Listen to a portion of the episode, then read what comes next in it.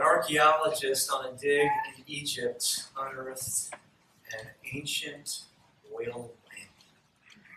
And he took it to his team and he began to rub off the sand on it, and out popped a genie.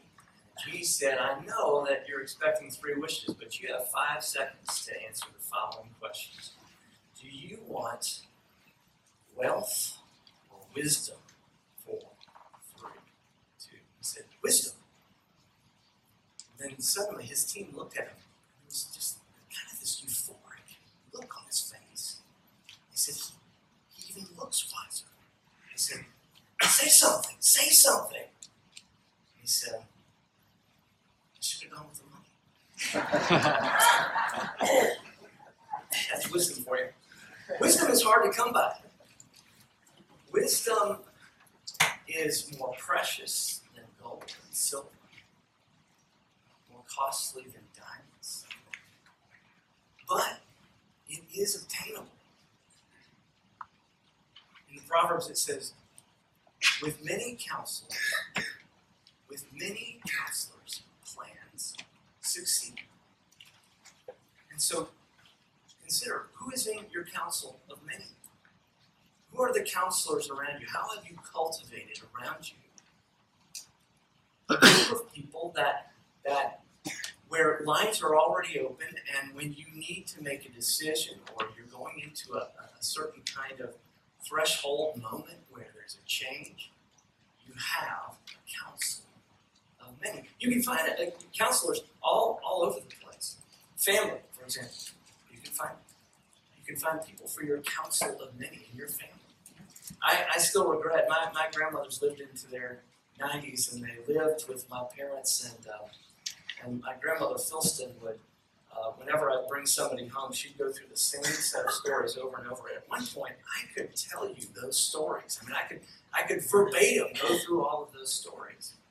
And I remember thinking, you know, there's going to be a day when she's not going to be here. I'm not going to be able to remember these stories. I need to record this. I need to tape record her the next tape record. See, that was the time.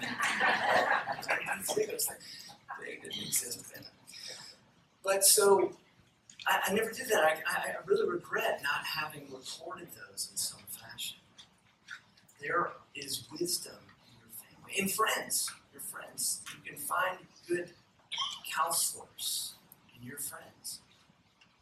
To, to begin to ask intentional questions, to have a hat full of questions that really help draw people out. And, and, and, uh, and, and even if you're doing something shoulder to shoulder, like you know, playing golf or whatever it is, to be able to be intentional about drawing upon other people's experience, life experience. I've got five, uh, I've, I've, told you all this before, but I have five uh, close friends from, uh, from college, and we've decided we're going through life together. And we've got a group text, and uh, we're, we're going to be getting together in the, the winter with our, our spouses. And, um, and so the, the group text thing has gotten sort of annoying this week. It just of ding, ding, ding and uh, so I had to figure out how to fix that situation. But but but it's fun to hear from these guys and to know that when um, when any one of us has something that's going on in life, we can reach out to the other uh, and, and and to get their perspective. We're all doing so many different kinds of things. We have different disciplines and commitments, but wisdom in counsel of in friendships and in family and at work. People that you, all around you. Now think of 360 degrees, not just not just people who are who have it all figured out and who are you know in some kind of supervisory position. You can learn from from. Wise people learn from anyone. I remember watching an older, wiser gentleman one time who had an electrician come to his house and with incredible respect and honor uh, was asking him questions and learning about his life as he was uh, checking out the air conditioning system or whatever it was that he was working on, and and just realizing uh, as a as a teenager watching an older, wiser man treat somebody who you know he had so much education on this guy and yet here was a man who had something to offer something he could learn from anyone anyone around you at work. You know, to, to be able to have those lines of communication open, to be able to, to, to look even at the way that, that Paul intentionally begins with the end in mind, that, that he is fashioning a, men, a, a mentor relationship in Timothy, who's probably a teenager. Already to be thinking, Timothy, be thinking about the people in your life that you will bring along. and trust to the faithful people around you who in turn can then entrust. You know, there are also, you can also find mentors in authors to say, you know, who is your, fa- well, let me just ask you, think, think of who your favorite authors, whether it's fiction or nonfiction, whether they're alive or deceased. Who's your favorite Old Testament character, New Testament uh, d- d- disciple, one of the disciples? Who do you identify with most? And spend the next month just looking at their life and learning from their life. There's a reason why that person resonates with you. Learn all about them. Find a book or a commentary that focuses just on that, that character and dwell on that person. You know, there's, there's somebody who's been an important mentor to me uh, who's in ministry, and whenever I get uh, stuck on a problem, I call him, and, and the first thing I say, okay, Obi Wan, I need you. So then he knows that I'm going to be picking his brain about something that I haven't solved yet. Uh, this is a guy who's been in my life since I was 16 years old. It, so, so I had to cultivate that. You know, he's he's twice my age, but I had to cultivate that. And, and don't, don't expect, in other words, don't expect somebody who's older than you to just see something in you and, and, and develop that kind of relationship. You go for it. You develop your council of many and find them all around you this morning. Let's consider what does a candidate for your council of many, what, what makes for a life worth following? Paul lays it out. He must have been a Presbyterian because he's got three points here. He talks about the soldier and the athlete and the farmer. Let's look at a life worth following through those lenses of, of this, this, these, these stock images from the Hellenistic culture when you wanted to, to illustrate something, you know, Paul pulls out these stock images of soldier and athlete and farmer to see a life worth following through those lenses. First, the soldier. Someone in your council of many, if, if you have someone in your council of many, or if you're going to be in someone else's council of many, if you're going to be a wise counselor, you need to adopt the, the principles of a soldier. A soldier who is always focused on the mission. He says he's not pulled this way and that way to get entangled in civilian affairs. There's a focus, there's an aim of a soldier. A soldier is focused on taking the next hill. It's a great little story about Arnold Palmer from the 1961 uh, Masters tournament, and he's on 18, and he's one shot in the lead, and he's just hit it into the fairway. A beautiful shot. And he's approaching his ball, and he sees a friend of his uh, across the ropes, and and the friend of his waves him over, and and Arnold Palmer goes and and shakes his hand, and his friend says, "Congratulations!" And he said, at that very moment, he recognized he lost his focus. He hit it right into the trap, and then he hit it over the green, and he lost the Masters. He said he never forgot that. Never forgot that lesson. He had lost his focus. What does it mean then for a soldier to be involved in civilian affairs? It's, it's to be involved in all those endless affairs of those things that, that help us to accumulate things for ourselves without the aim of the mission. Well, what is the mission? What is the mission? Paul's mission is very clear. It's the mission that was given to him from Jesus. Go out and have an others focused, an others focus. Don't, don't just go for it in terms of your own life and success and, and, and getting into the endlessness of measuring success by your own achievements to the exclusion of bringing other people along. George MacDonald captures it in this great little quotation. George MacDonald was one of C.S. Lewis's masters. He calls George MacDonald my master. So C.S. Lewis had mentors. All right, isn't that great? That's encouraging to me. C.S. Lewis had a mentor. And George MacDonald said this He said, Whatever you do without God, you're going to fail miserably at that or succeed more miserably. Whatever you do without God, you'll either fail miserably or succeed more miserably. See, too many of us wait to the second half, quote unquote, of life to begin to think about your significance. And what people are finding is that after they pile up all their civilian affairs, after all their successes, they're finding an emptiness in it because they haven't brought others along with them.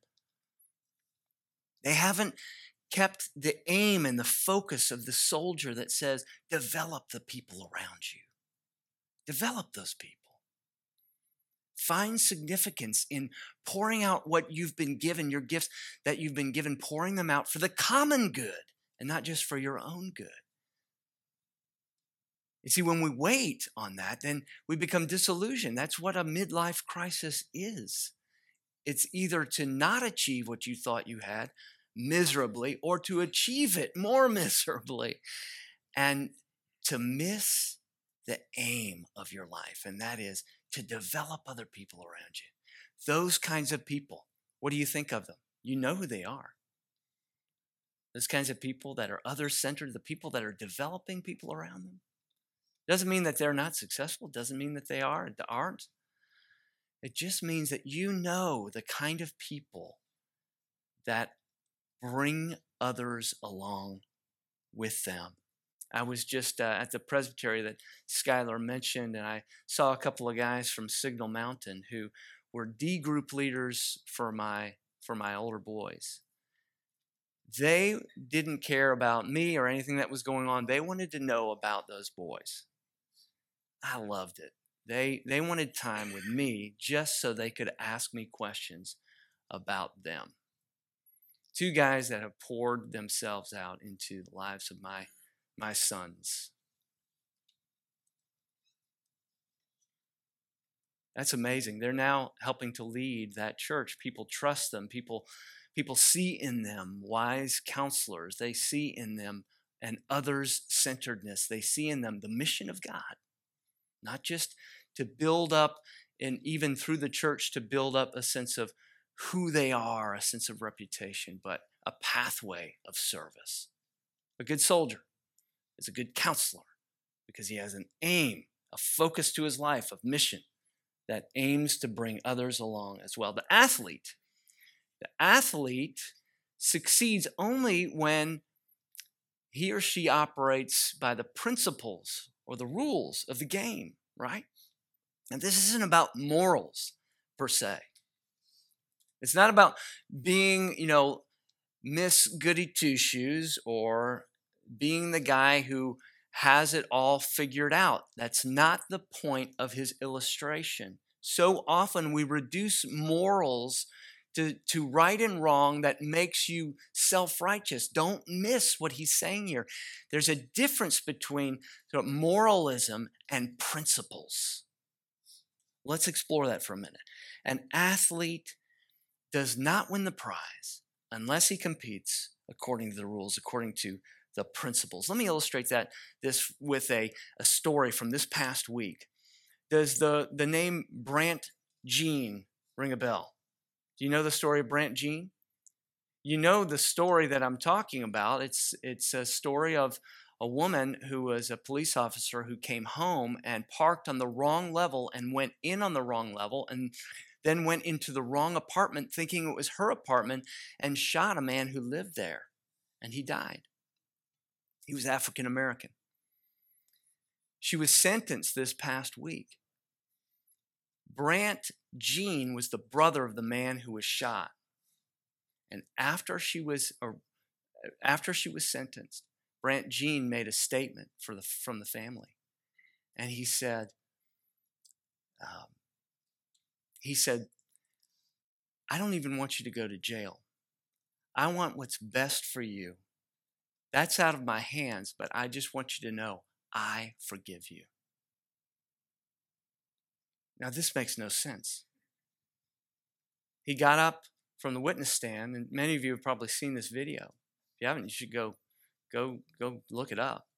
He goes and embraces this woman who shot her brother, his brother. Now, whether this was whether this was an accident or whether there was race involved in this, it was immaterial. The thing, the thing that was amazing to this is two human beings that are dealing with something horrible. And here is a man. Well, let me put it this way: somebody that I really uh, have been following, a professor in in Virginia. Uh, her response to this was two words. She said to Brandt Jean, she said, "Lead us." No condescension, no um, sort of making this more complex than it needed to be. Two human beings dealing with a sorrowful situation. And here is Brandt Jean leading us. Leading us what? To principles that don't make sense. Not everything in Scripture is going to make sense to you in the moment. And God is saying, try it. Even if it doesn't fit, even if the sleeves are too long and just kind of flapping out there, put this principle on, try it, and grow into it. You see, I've said this before, but I want you to, in this moment, I want you to think hard about this. It's not so much that we break God's law, but it is that we break ourselves on God's law. You see, it's principles. I saw it even this past weekend. I was talking to a, a, a man who's sort of for the EPC, a church consultant. And he was talking, he was just wringing his hands. He was so upset about some of these churches who say, you know, what you're talking about, this revitalization and vision team stuff, that's not for our church. That's not going to work in our church. Ah, it's so frustrating because, of course, it is. you either are operating by biblical principles or you're not. And even when biblical principles don't make sense, they are good for us. It's not just good and saying, I'm doing the good and I'm on the right side of history and look at me and I've got it all figured out. It's not about that. The athlete is the one who competes according to the rules in a way that helps him to flourish. Right? guy named Duhigg illustrates this even further. Duhigg uh, is a is a uh, a writer, a, a, journalist, and he was talking about uh, changing his habits. He said, you know, there are three components to a habit there's the cue, uh, there's the habit, and the reward. Okay, think about that. There's the cue, okay, like you're cued to do something. Okay, I'm gonna uh, know, think of something, you know, benign, like getting into the um, the car and having like all of a sudden I get cued to turn on the radio, right? Turn on the radio right? So that's the cue. I got into the cars, that's the cue. I want to turn on the radio, that's the habit. And the reward is music, right? Okay? Well, there are bad habits that you have, and there's a cue that prompts you to do that thing. And then there's the habit, and then there's some kind of reward, and sometimes it's really unhealthy. Uh, I remember uh, when I was when I was single, I was in seminary. I was thinking, you know, Lord, I'm I'm I, I was I had a longing for the person who uh, I would go through life with, and I had not yet, uh, Beth and I had not run into each other again yet. And I began to think, you know what I'm going to do? The cue for me that to turn on the, the radio, I'm going to start praying for my wife every time I get into my future wife, every time I get in the car. That's going to be my new cue. See, I've replaced, I've replaced a habit with something else that's really difficult to do, and that is to be disciplined in a way that is proactive and not just reactive. See, this is what Paul is calling Timothy to do and to be, to say, look, live your life intentionally by certain principles, know what they are, and even if they don't make sense, try them on. Figure out how to incorporate this discipline into your life so that your ministry and your life and your leadership, your wisdom will grow and deepen. The aim of the soldier, the habits, the discipline of the athlete.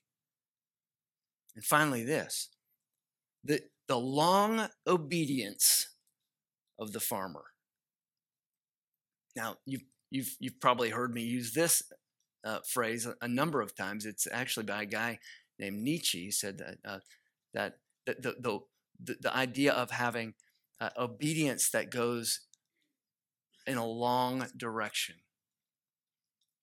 a long obedience in the same or right direction.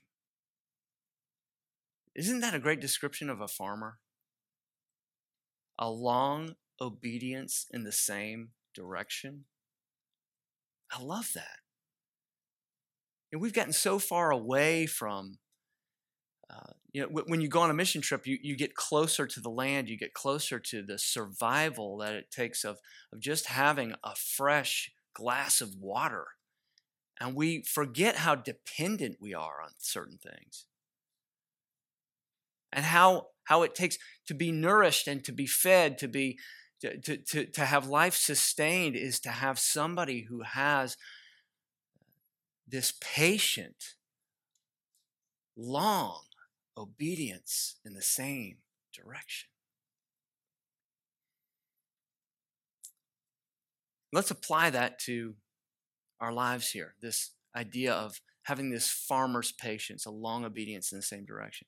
And that being having its own reward to it, having a sense of the fruit that comes from the land, a fruit from your own labor. Uh, I've been listening to uh, a podcast called The Holy Post, and uh, and an, an, author uh, named Skye Jethani who was, wrote a book called With, and and our vision team that was together for a couple of years, we we went through this book together, and I, I love this author. But what's interesting to me is that he's a bit younger than I am, and he has been dwelling in sort of pop evangelical culture, popular evangelical culture. Now, as a as a church, we are uh, we are uh, broadly evangelical. And evangelical is a bad word today, isn't it? You know, you don't want to be known as an evangelical. It's it's got all kinds of weird associations of fundamentalism and and and craziness on you know, fundamentalism on one side that's very judgmental, and craziness on the other side that's sort of unhinged and all of this being lumped together under this word. Well, evangelical has, has been a, an historic movement that is a beautiful thing. It's a, it's, it's, it's a deep commitment to orthodoxy and a deep commitment to changing the world around you through action, word and deed. That's an evangelical. The Presbyterian Church is an illustration of part of that historic movement. Scripture as your authority, outward in your mission. Right? Well, what's interesting to me is that as I'm listening to these guys who uh, who have um, some notoriety and who have uh, been circling in these broader evangelical waters, these more in the more popular form of the movement they're discovering and lamenting how shallow it is.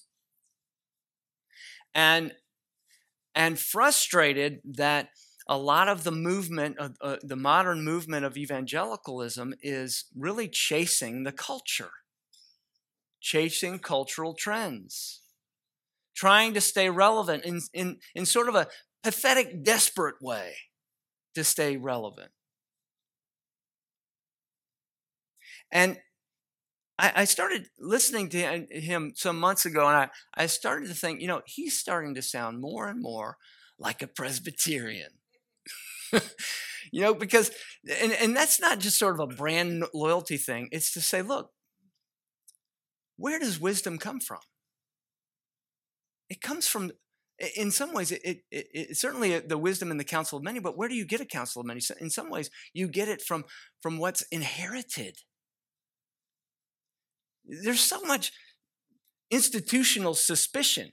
If you if you if you destroyed the church today as a Christian, saying, you know, the institution is just not, you know, it's kind of crusty. You know what? I'm just kind of sick of this stuff. All these, you know, sort of committees and stuff like that. You know, forget it. Let's just let's just do away with it. Let's just do the the, the main thing. Let's uh, let's just you look.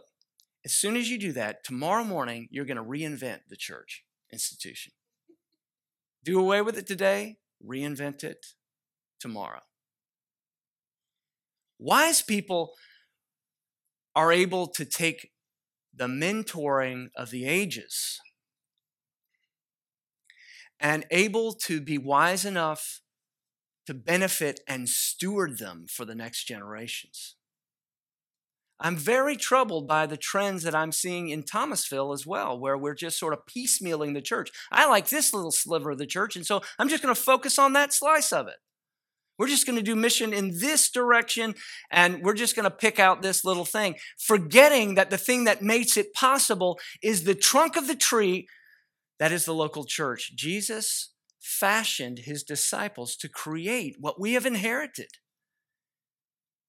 And so the structure that we have inherited as Presbyterians isn't a brand. It's an attempt, however, you know, wherever we are between zero and 100%, to be faithful stewards of the wisdom, of the traditions that we've inherited, of people who've thought about these things for generations.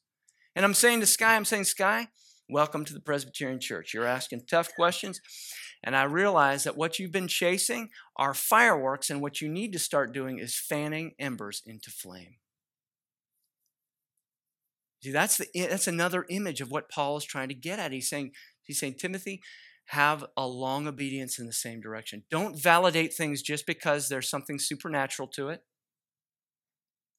Don't validate things just because it's big and world changing and a trend that wraps around the globe. Can you be faithful in the smallest moment of your life? And get up the next day and do it again. That's a farmer.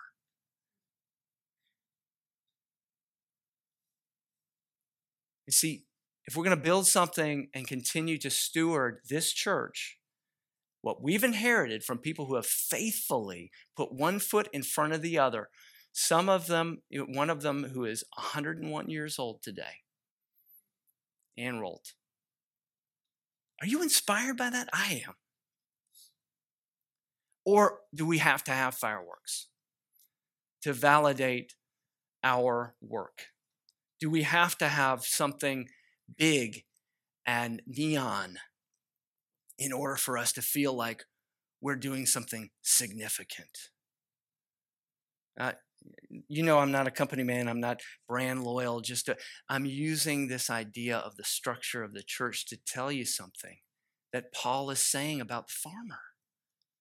he's saying, look, be faithful in those small things. Because the, the, the one who can begin to find the Lord and, and to find his presence and to steward his gifts in those small places are not just going to be uh, then validated later with something big, but are doing something big already. They're, they're living life as a long obedience in the same direction. William Carey, who opened up the, the, the, uh, the, the India to the West and to Christianity, somebody asked him, What was the secret of your success? Eight years he was he, he was a master of all kinds of languages. He learned Sanskrit. He taught himself Sanskrit. Have you ever seen Sanskrit? Little teeny jots and it's all jots and tittles. Sanskrit. He learned Sanskrit just so that he could he could translate uh, the Bible into Hindi in a, a lot, a, a lot more uh, faithful way. Eight years without a convert. Somebody asked him at the end of his life, What made your life effective? He said this He said, I can plod.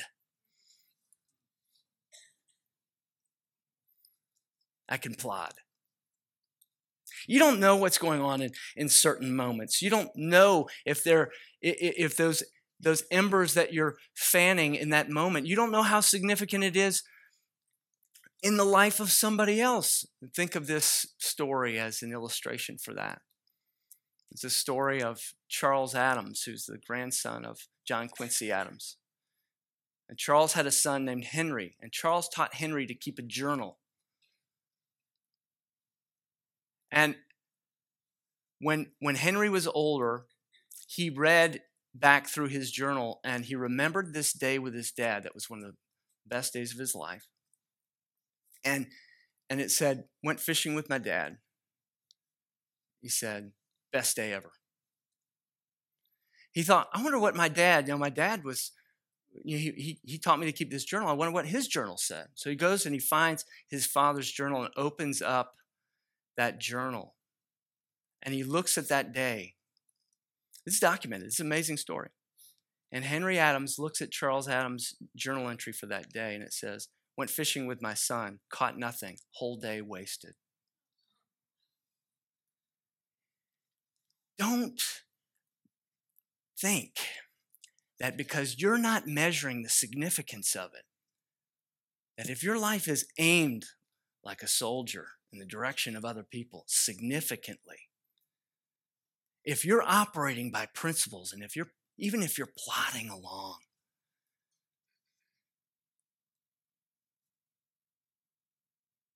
you're in somebody's council of many. Let's pray together.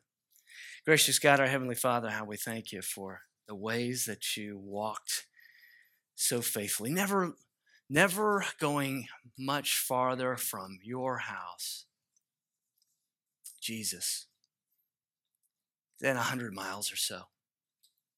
Spending so much time with fishermen and gruff old guys, people who didn't even understand you in the moment, and yet, look how you changed the world. God, would you encourage us this day and fan embers into flame? For we pray in Jesus' name. Amen.